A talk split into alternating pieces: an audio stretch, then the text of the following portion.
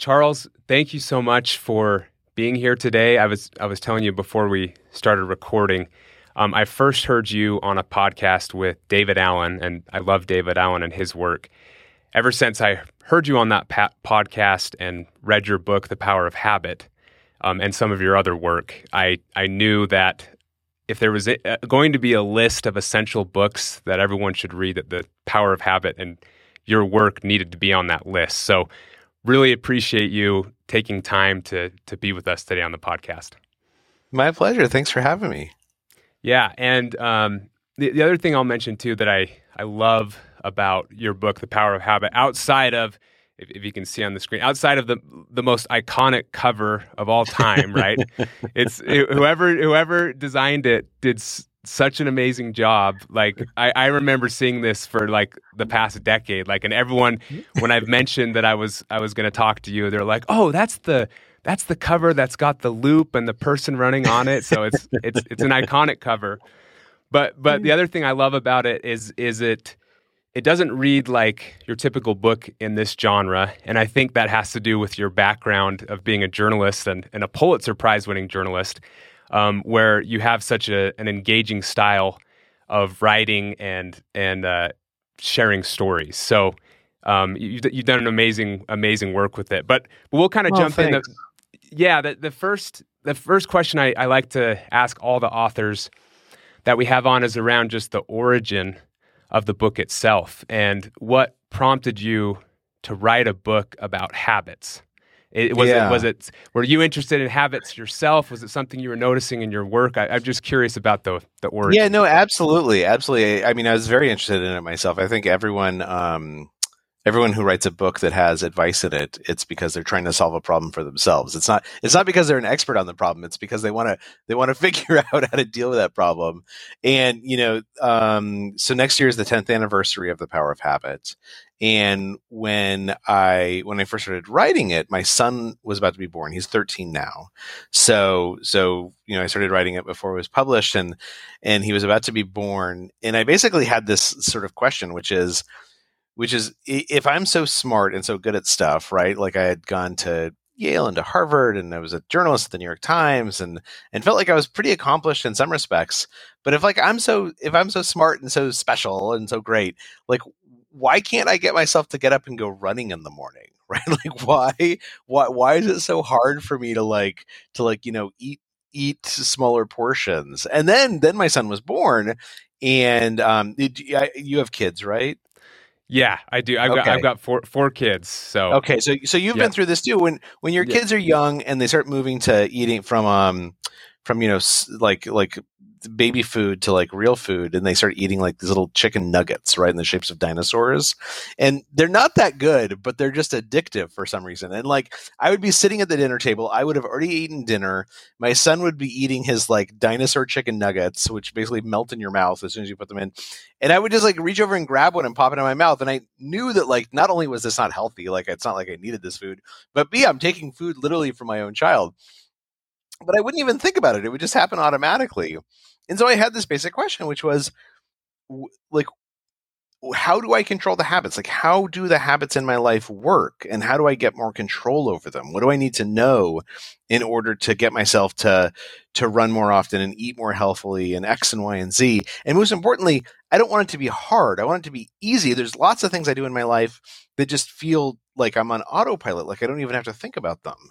And so I wanted to answer that question, and that became the power of habit. I can totally relate to the chicken nugget thing. I m- my my youngest son is two years old, and and we literally have the bag of nuggets as we speak in the freezer. So totally, totally, and they're like you, yeah, they um they're not good, but for some reason they're just so easy to eat, and it's yeah, it's a problem. It is so easy. So so habits. I mean, people talk about habits. It's in our normal day to day vocabulary, but I think for many people they don't actually evaluate or, or consider what a habit actually means. And and your book in particular helped me realize how much of my life is actually on autopilot, if you will. Um, so for the average person, you know, from from your book and your research, how much of an average person's day to day activities, I mean, how much of that is influenced by habits? almost half. So there's a, a, woman named Wendy Wood who's a researcher now at USC who followed around a number of people for a long time, basically trying to figure out how much of the choices that they made every day were actual choices and how many of them were just habits, things that they did almost unthinkingly. And what she found is that 40 to 45% of what we do every single day is a habit. Now, every, most habits start as a choice, right? You you choose to, you know, get a get dessert after dinner and then eventually a habit becomes this choice that you stop making but continue acting on. You just always grab a dessert after dinner because it's just the habit you've fallen into. It's part of your routine. It just happens automatically. And if you look at people's lives, a lot of what they think of as choices have actually become habits, right? The way we back the car out of the driveway has become a habit. The the route we take to work becomes a habit so that you get to stop thinking about it.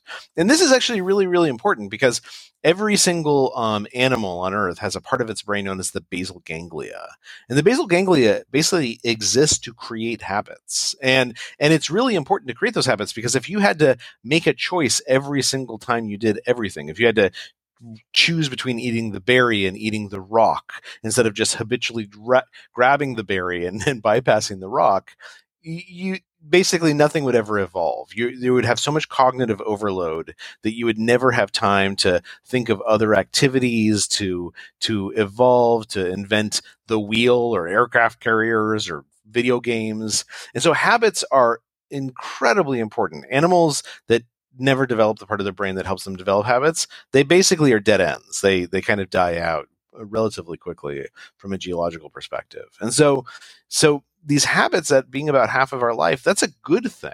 The the key is that you want it to be habits you choose, habits you like, rather than habits that just happen to you. And what what are the basic elements of of a habit? I know that's kind of basic, but maybe for those who have not read your book or are yeah. just curious about habits in general, sure. what are what, this is the big insight is that every yeah. habit has three components, right? We think of a habit as one thing, but it's actually three things. It's a cue, which is a trigger for an automatic behavior to start. And then the routine, which is the behavior itself. And then finally, a reward. Every single habit in your life delivers some reward to you, whether you're aware of it or not. When you back your car out of the driveway successfully, there is a part of your brain that has been anticipating getting into the street successfully and it it'll actually release little neurotransmitters of celebration dopamine that you can't even really notice or feel but your brain notice and feels and feels them and so it makes it into a habit. And what's important is that there's this cue routine and reward what's known as the habit loop. And for a long time most people have just focused on the routine on the behavior itself. But what we know is that if you really focus on the cue and the reward that's where you get the greatest efficacy in, in order to change that habit Another another element that you talk about in the book is, um, you know, not necessarily like a, a fourth element to um, the cue routine reward, but talking about the craving associated yeah. with it. I thought that was fascinating, especially in the context of the story that you shared with uh, Pepsodent.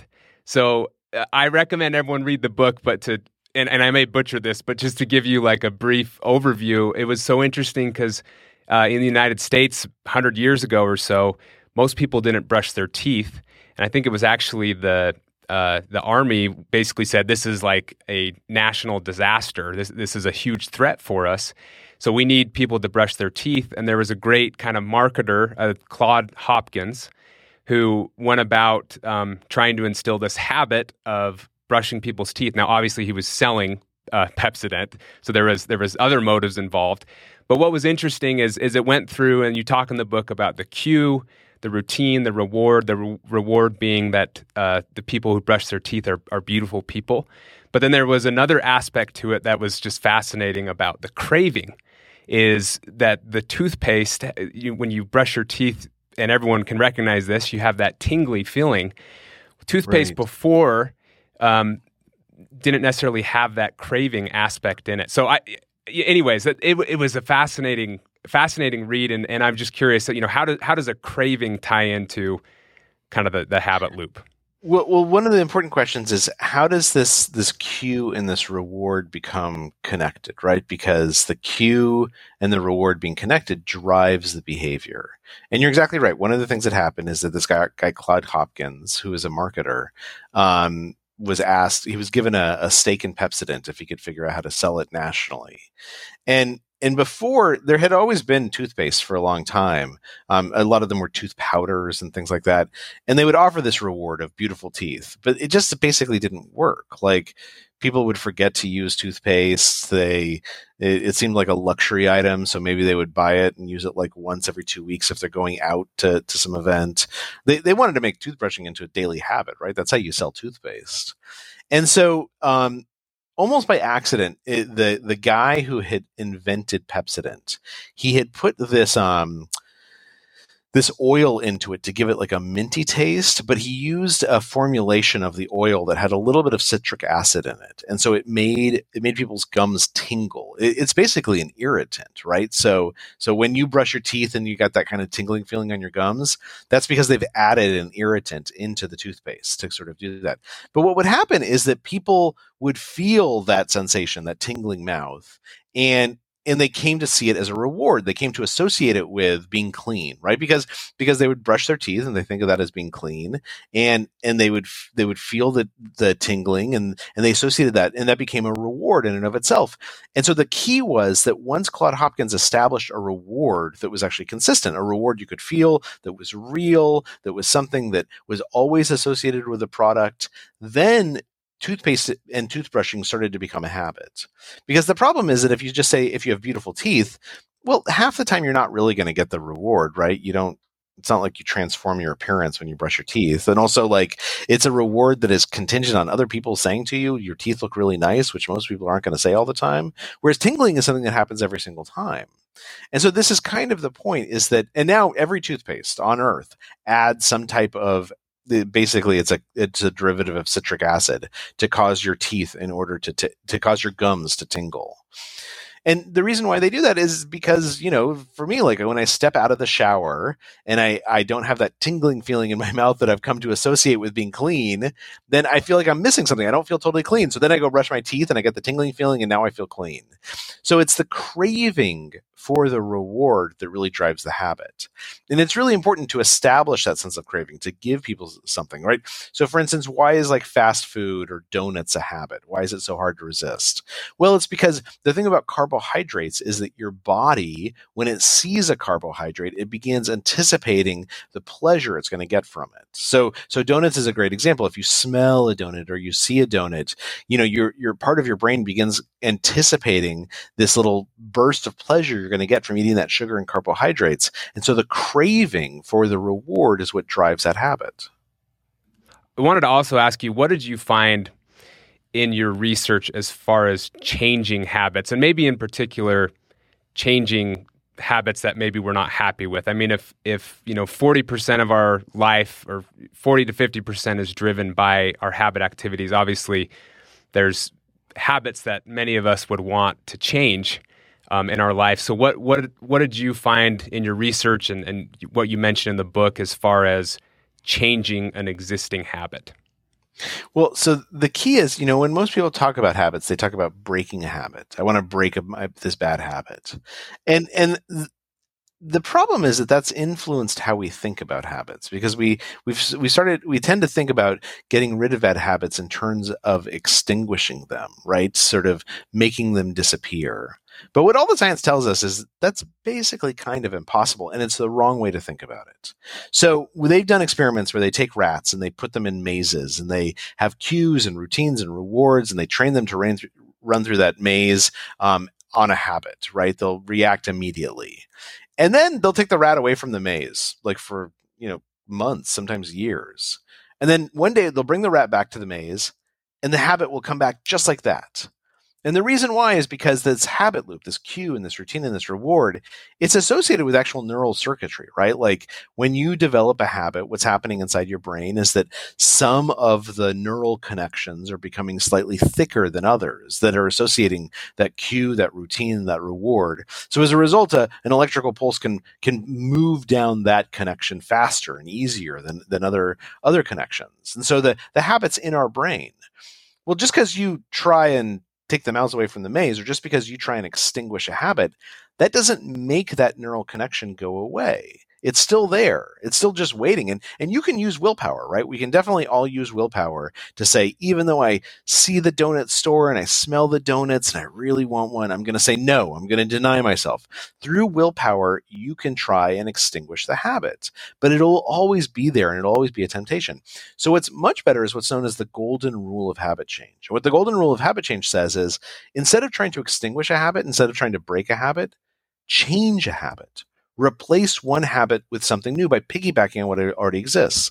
So figure out what the cue is, the routine, and the reward, and then find a new behavior, a new routine that corresponds to that old cue and that delivers something similar to that old reward. And just ch- put that new behavior in. And that way, the neural circuitry, instead of having to use your willpower instead of tempting you, it just shifts slightly. And as a result, you now have something else to do when that habit would normally strike, something a little bit healthier. And I would like to add to that something I've I've been dealing with that I, I wanted to get your opinion on this. So f- sure. for years, yeah. So so for years, I have struggled with um, procrastination. Now, I I consider myself a, a decently productive person. Um, I mentioned I, I I adhere to the GTD methodology. I really love my grandfather's work, Seven Habits, on you know the whole four quadrants, and also um, uh, Greg McKeown's work on essentialism. Those those are like kind of my three driving things to be productive. But I still, even to this day, I I I find myself procrastinating where I get will get on the computer. It's like okay, I I know what my big rocks are. I know what the important tasks are to do. I know that I need to do the most important tasks first, right? But what I find is when I when I start, when I get on the computer, I will instantly go to Facebook or Instagram or YouTube. Um, and, and, for years, I said, okay, it's procrastinate, procrastination, and I've read about procrastination and and you know that some of the issue of procrastination is there's maybe some emotions that you're not dealing with, which is which is kind of crazy. But when I read your book recently, I said, you know what? I actually think that I have a habit built into this that I, I, almost like I wasn't even aware of it. Where the cue is, okay, I've got my list, I've got everything like settled, ready to go. But then when I sit down, like it's like a cue for me where it's like, okay, I've done all the work on the planning side, but when it comes to the execution side, um, if I'm not aware with it, the next thing I know, I'm just like I'm I'm browsing.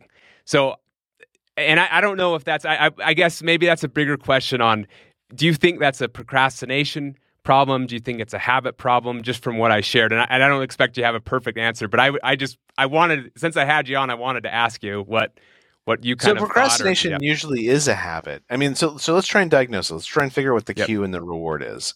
So so you sit down and you write a list of what you want to get done that day. You have like a to-do list. How many things are on your to-do list usually I try to break it up so that I've got like my big tasks, like one or two big tasks at kind of the top of the list, and then there'll be, you know, five or six other tasks as part of that. But I, I try and highlight it so I do it by tags where I've got like the big ones at the top. But so basically it'd be like seven or eight total with the with the two key ones at the top. Okay. So that's way too many. We'll come back to that in a second. But so you've you've done your to-do list and you sit down. So what's the cue? What what happens that causes you to open up Facebook or Instagram or whatever it is? Um and that, and that's what I've that's what I've been wondering, but I, I think it honestly the cue is it's something about when I plan out my day and I have everything kind of written down. Then I sit down to kind of start the workday, and I, I feel good about the plan that I that I have, and it's usually like right then that it, it, and it is it's unconscious that the first thing I do is just is just like go to YouTube. So I think it, it's it's right at the start of the day when I sit down and um, have just planned out my day. It's like after that. So I, I think that might be the cue. So what and what is the reward? Because the cue the cue is is based on whatever reward you're kind of craving. What's the reward of looking at YouTube or Instagram or whatever it is? Well, I don't know what the well. I think the reward is just just the instant gratification that social media can give and things like YouTube. But that um, instant gratification isn't like something you wrap you can wrap up in a like that's not a reward. That's a that's a process, right? right? So what's the actual reward? Is it that you're watching something funny and it feels it like you like to laugh or is it that you that you're a little bit bored and you watch something that's entertaining is it that you get to like go see how many of your friends have liked your photo and and you get praise like like i don't know have you looked at youtube today or whatever um, facebook or something like that I, I, didn't today because i knew i was talking to you i was like okay I, what about yesterday it, what, yeah, what exactly yeah, did uh-huh. you look at yesterday what exactly did you look at so i usually look at um yeah either either something like funny or or something that's maybe educational um, something that okay. like I'm so like literally in. yesterday. What did you look like? What did you type into the search bar yesterday? Um, so I got to think. So yesterday, what I typed in the search bar was, uh, well, it, it, yesterday it was it was around the Afghanistan news is what I is what okay. I did. Yeah. So you wanted to learn something about Afghanistan. Like it's kind of interesting yeah. to like like learn what's going on. Okay. So so I think there's there's two ways to attack this. The first is you definitely should not have a to-do list with like eight or eight things on it. What you should have is you should have a to-do list with one thing on it, right? You can have a memory aid. So like David Allen will say like, look, we shouldn't use our brain as a to remember stuff. You should write down a list of all the things you need to remember so you don't have to keep it in your brain. But that's not a to-do list. That's a that's a memory aid. You write down all the things and you put it in some drawer so that next time you need to f- figure out what to do next, you can look at it. On your to-do list, you should have one thing. And that one thing is the most important thing to get done today.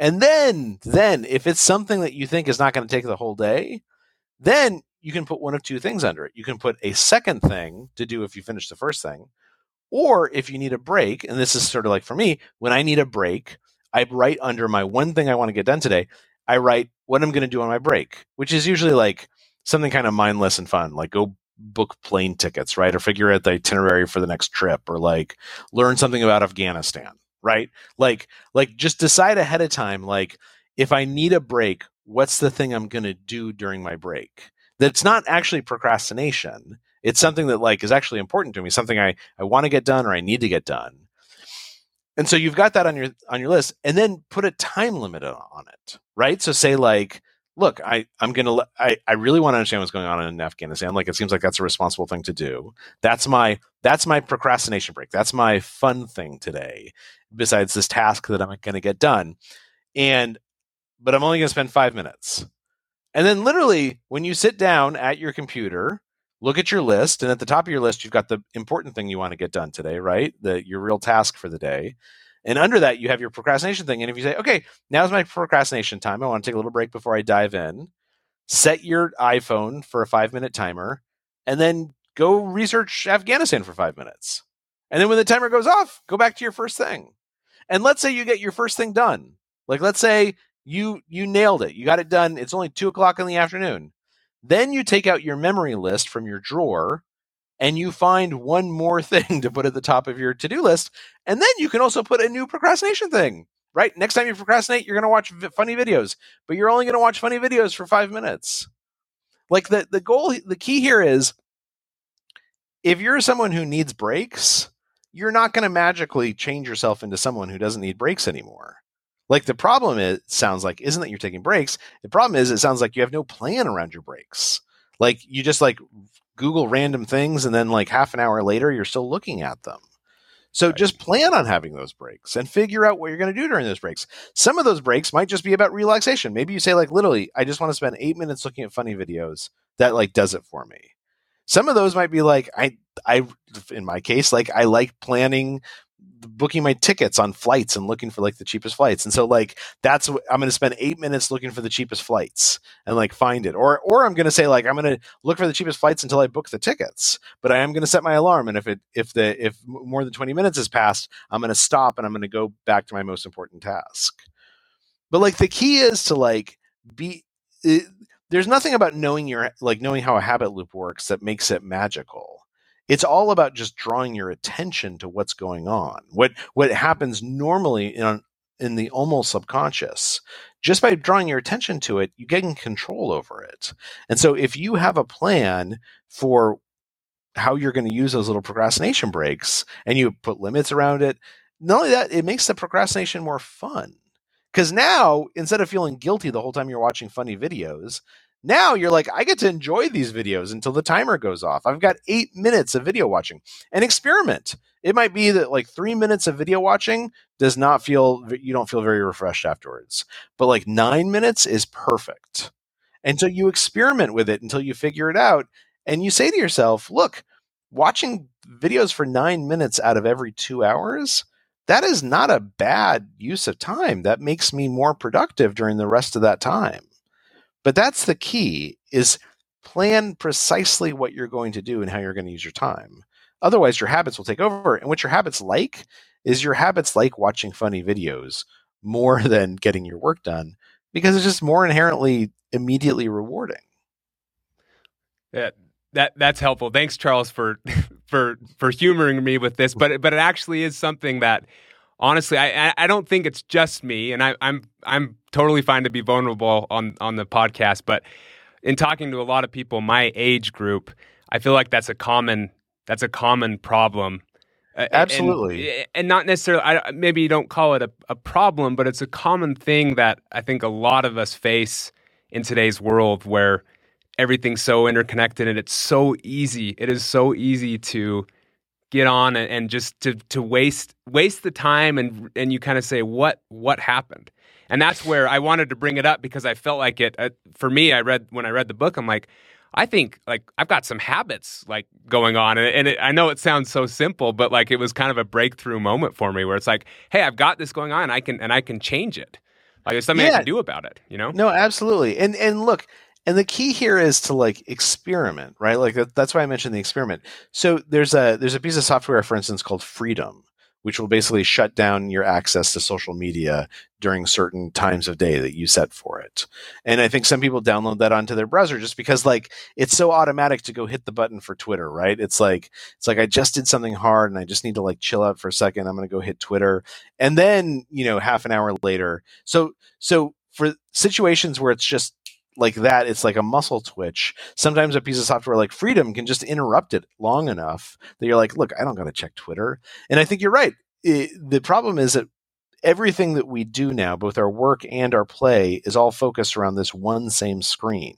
And the difference between work and play is literally like moving your cursor from one side to the other. And so the other thing that people, some people I've spoken to do, and you're right, lots of people have this problem, is that whenever they feel like they want, they have like a rule. Whenever I want to go to Twitter, I have to get up and I have to like stand up and I have to walk around for at least 10 seconds and they find that actually that's enough of a relief. They get they walk around for ten seconds, they like stretch their legs, and like I actually don't want to look at Twitter anymore. Like I'm ready to go back to that task. So, and that's called an implementation intention. This is in psychology. Implementation intentions is when we take one urge, right, something that happens, and we link it to a new behavior, and we say, before I can check Twitter, I have to stand up from my seat and I have to walk around for ten seconds, which is not a big deal, right? It doesn't take very long to walk around for 10 seconds. If you do that, then all of a sudden you find like you go to Twitter like like 75% less because what you really needed is you just needed a break to like kind of reset and refresh and you'd been using Twitter for that. But the point is to look at yourself as a scientist, to look at your life like a scientist looks at something. And and what that means is that you conduct experiments, but equally that when that experiment fails, that's okay. You take that as data and you learn from it. The if a, if I talk to my wife as a scientist, if if every experiment that she did was successful, like gave her the results that she expected, she would be the worst scientist on the face of the planet. Like that's not how science works. Work experiments are supposed to fail. That's how you learn from them. And so the key is to come up with a series of experiments on yourself. And then when they fail, instead of beating up on yourself and saying like I'm so dumb, I don't have any willpower, to say like, "Oh, I just learned a pretty interesting piece of data." Getting up and, and walking around doesn't work for me. But on the other hand, if I go force myself to get a glass of water, that actually works. So before I check Twitter, I need to go get a glass of water. And not only that, but it helps me like hydrate more, X and Y and Z. And all of a sudden I find that like I don't really want to check Twitter quite so much because it's a hassle to get up. Also, when I do get up, I see a friend and I talk to them, and all of a sudden I don't feel like I need to check Twitter anymore because I've already had a little bit of a mental break. That's the the goal here is like try and figure out these new behaviors try and figure out what the habit loop is by diagnosing the cue the routine and the reward and then use that information to conduct little experiments to see how you can come up with behaviors that you like more i love it and i so I've got some science experience. I need uh, experiments I need to do with myself, and I'm I'm going to keep you updated on that because. Oh, um, good.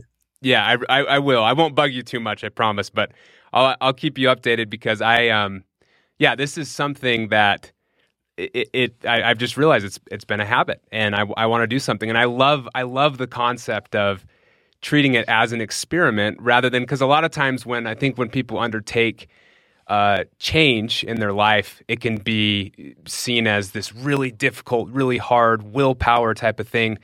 But I like the idea of of approaching it from more like a like like a scientist, like you said. It's you're, you're doing these yeah. experiments. Like that's that's that's brilliant. And a scientist always starts with a plan, right? You come up with a plan for a series of experiments. So right now, my wife and I are training for um for the San Francisco Half Marathon, which is in like I think three weeks or two weeks or something like that. And so so I use a, a training schedule called the Hal Higdon training schedule. And the reason I use that one is because I can download it into my calendar really easily. And so the thing about the Hal Higdon calendar is it's a plan. It literally just tells you how many miles to run every single day. But there's a lot of like little variables that you need to figure out on your own. Like, am I going to run in the morning or the afternoon? Am I going to run on the treadmill or uh, am I going to run outside? Am I going to run while I'm listening to music or listening to a podcast? And so literally when we started, I just came up with like a list of exper- things I wanted to start play with. Like, like I want to do one run in the morning and one in the afternoon and see which one's easier. And I'm going to listen to some music on one run and then I'm going to listen to a podcast on the next one. And, and like the thing is that like within two or three weeks, you find that the running's a lot easier, right? Because a, your body kind of reacts quickly. But B, you start figuring out what you like. Like I like listening to podcasts. I like running in the morning and I like running outside. I hate running on a treadmill. And so like once you figure that out, actually the training it gets pretty easy. And that's the key though, is to sit down and just say your say to yourself, like, what experiments do I want to run with this? It also makes it more fun. Totally. Yeah, it does. It, it, I mean, it, it, it sounds fun. So, um, I know we're we're close to time, so there's there's always two questions that I'll I'll kind of end um, each each uh, podcast with. So the the first question and I know we've we've touched on this a little bit, but um, if if a listener were to ask you what what is what is a practical action step a listener could take to change a bad habit? So so literally just sitting down and trying to diagnose what is the cue and what is the reward driving this habit is going to give you a huge amount of insight. And in fact, if you go to my website charlesduhigg.com, there's like these spreadsheets or these like PDFs to like take you through the steps, right? It's pretty easy to like pretty easy to do. So you can just go to go to my website, you can like download one of the little charts about how to change a habit or how to create a habit. But the goal whole goal is just to identify what the cue and the reward is and then come up with some way to experiment. And then the, the last question, and kind of shifting gears a little bit, but I always end with this question. Pretend that you were sitting one on one with someone that was just starting out in their career, and then they asked you about success as far as both what is success and how to be successful. How would you approach that answer? I have no idea what success is because I think success is different for different people, and I think it should be different for different people. Like I think that like some people like want to earn a lot of money, and like that's not a bad definition of success for that person as long as that makes them happy and gives them a real sense of accomplishment. You know if they have a family to support and they want to take care of their parents. I think for other people success is about having like enough time to be with your kids all the time and be home for dinner every single night. I think for other people success is about being able to live in the place you want to live. And so what I would say is just you should think about success and figure out what the definition is for you and be open to it changing because I think it does change over time. But I would say the the most important thing to do in order to to achieve that success is when you're young, find some way that you can work really, really hard. Because until you learn to work really, really hard, it's it's tough to test out a bunch of different things. Right. So so when I graduated from college, I went and I started a company and was probably working, I don't know, 80 or 90 hours a week. And then I became a journalist. And when I was a journalist, I was probably working 60 or 70 hours a week. And and I liked it. I really liked working hard, but more importantly, I learned how to work hard. And when you learn how to work hard, all of a sudden there's all kinds of things that you can do. Now you can easily choose at some point not to work so hard. You can say, now that I have kids, I want to get home and I want to spend time with my kids and I, I don't want to be on be at, be at the office or be on call as much as I used to. But you get that freedom because you spent some time earlier in life working as hard as you can and learning how to work as hard as you can. And that gives you options and it lets you know what you're capable of. That's a great answer. Well, Charles, I know I know we're at time, and I really appreciate you being on today. I, I feel totally like enlightened and inspired from our conversation of of trying some um, experiment, experiments in my own life, and I'm hopeful for the listeners that they could relate at least, or and maybe think about some habits in their own life they can change. So everyone needs to pick up pick up your book. It's an essential read for everyone. The other aspect we didn't touch on, which is also fascinating, is is um, companies um, instilling habits on consumers, and uh, you know we, we more focused on the personal side of it, but it's a relevant book for bi- on the business side as well. So just I just wanted to mention that. So thanks again, Charles, for your time. Thank um, you. You were, you were great. Really appreciate it. Absolutely. Take care. Thanks so much.